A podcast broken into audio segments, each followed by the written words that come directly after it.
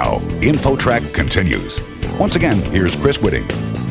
Are you looking for proven ways to save money and build your wealth? Our next guest says the secret is to just keep buying. Nick Maggiulli is author of the book with that same title, Just Keep Buying.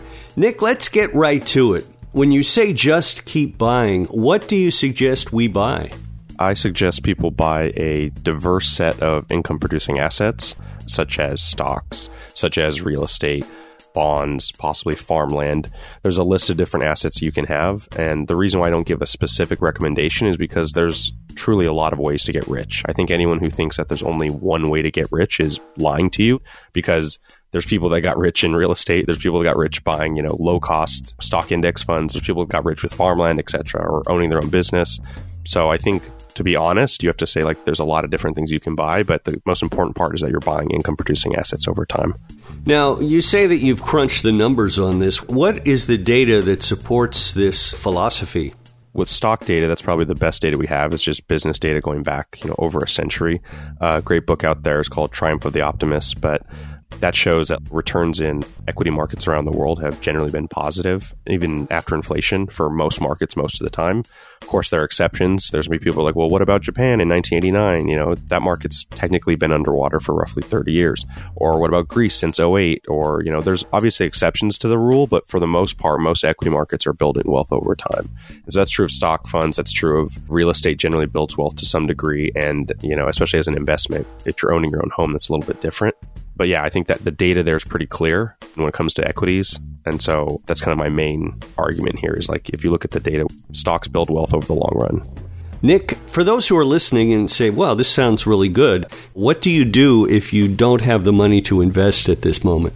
For a lot of people, especially younger people, this is going to be very true. For those that don't really have much income, in the short run, the only thing you can really try to do is cut your spending, but I don't really like that solution because there's a lot of guilt with it. You start to get in your head a lot.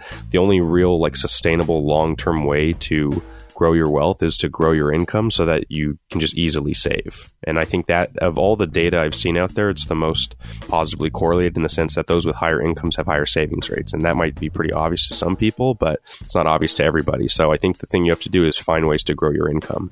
Does this philosophy work for those who are older and perhaps start to see retirement over the horizon? Is it still going to work for them? Well, yeah, it depends how old you are and exactly what your employment situation is. But if you haven't saved anything, and let's say you're about to retire, it's going to be a little bit tougher because you don't have the time to build that wealth or save money and things like that. However, given what wealth you do have, you can then manage it properly. So I think, you know, obviously just keep buying is going to be more useful for people who are younger who have time to get their income right and you know invest properly over time. But yeah if you're approaching retirement and you haven't started you need to start as quickly as possible. One of your uh, chapters or sections is titled should you ever go into debt? What's the answer to that one I think it depends on what you're getting the debt for. So generally things like credit card debt are bad. Most people have heard things like this. Not always. There are cases where, you know, if you're in a tough financial situation and you need to use a credit card to get through it, I think that's completely okay. Um, as long as you're not doing it frivolously, you're doing it because you're in an emergency. And I think if that's going to help you sleep at night, you might need to do that. But yeah, I think going into debt, it can be a smart thing to do. It depends on what you're doing it for. Are you doing it to buy a home and you know have a stable family life? Are you doing it to maybe you're going to take a student loan out and you're going to see your income increase? So you expect your income to increase as a result of that, right? You're going to get a technical degree, whatever it is. It depends what you're using it for, but if you're using it for the right thing, I think definitely can be very useful. We're talking with Nick Maggiulli, author of Just Keep Buying. Nick, with money, I think one of the traps people sometimes get into is their emotions get involved. For example, they might get all excited about a new company and want to put their money there. They're not thinking totally logically. What would you say to that? Is that a, problem getting too emotional about money? Yeah, it's definitely a problem for everybody. I mean, even myself as well. I think we all have biases when it comes to money and finance. And for example, I'm very biased against physical real estate because I lived through the great financial crisis, saw both my parents lose homes as a result of that, saw them go underwater on their mortgages and things like that. So, stuff that really just affected me. And I know I'm biased against that now, and that's just how I am. I'm now emotional about real estate in a way, and I don't own any physical real estate. I think I will eventually get some, but it's one of those things you have to figure like what's really causing you to do this? Why are you so excited about this company? Why are you buying it? Is it really because you want to build wealth, or do you want to be a part of something? Is an identity thing? Figure that out and figuring out why you're doing it. Because I talk about you know why you shouldn't buy individual stocks, but there are reasons why you can do it. If you're doing it for fun, small amount of your money, that's fine. But if you're putting a huge chunk of your cash into that, I think it can be uh, risky. One of the chapters I think is an interesting title: "Why You Will Never Feel Rich." What is that all about? And I can see that that makes sense, but it's just an interesting title. Yeah, I think the issue is wealth is always relative. Even if you're successful and you see yourself like, you know, quote, leveling up or whatever you want to call it, you're moving into different social circles. And as you start to, you know, maybe you move into a better neighborhood, whatever it is, you're going to always be surrounding yourself with people who are doing better. And there's always going to be someone doing better than you. Even if you start to do better than them, there's going to be someone else. It's a never ending game. So I think it's really tough for a lot of people, especially as they gain wealth. There's a lot of people out there, I'm like, wow, you're much, much richer than me, yet you don't feel rich at all. And that's what's shocking to me. So I think the key is to keep some sort of perspective on where you came from and everything so that you can not get caught up in that. Is your philosophy a little bit like Warren Buffett's in terms of buying and holding stock over a long term? Yeah, I would say um, just keep buying over time, obviously. And I definitely am a long term holder. And there are times when you need to sell. That's the point of money, obviously. The point of investing and doing all this is so you can sell it one day and do something with it to live the life you want to live, right? It's not just to die the richest person in the graveyard, right? So I think that's the key there. Yes, buying is important, buying and hold is important, but you need to know what you're doing it for.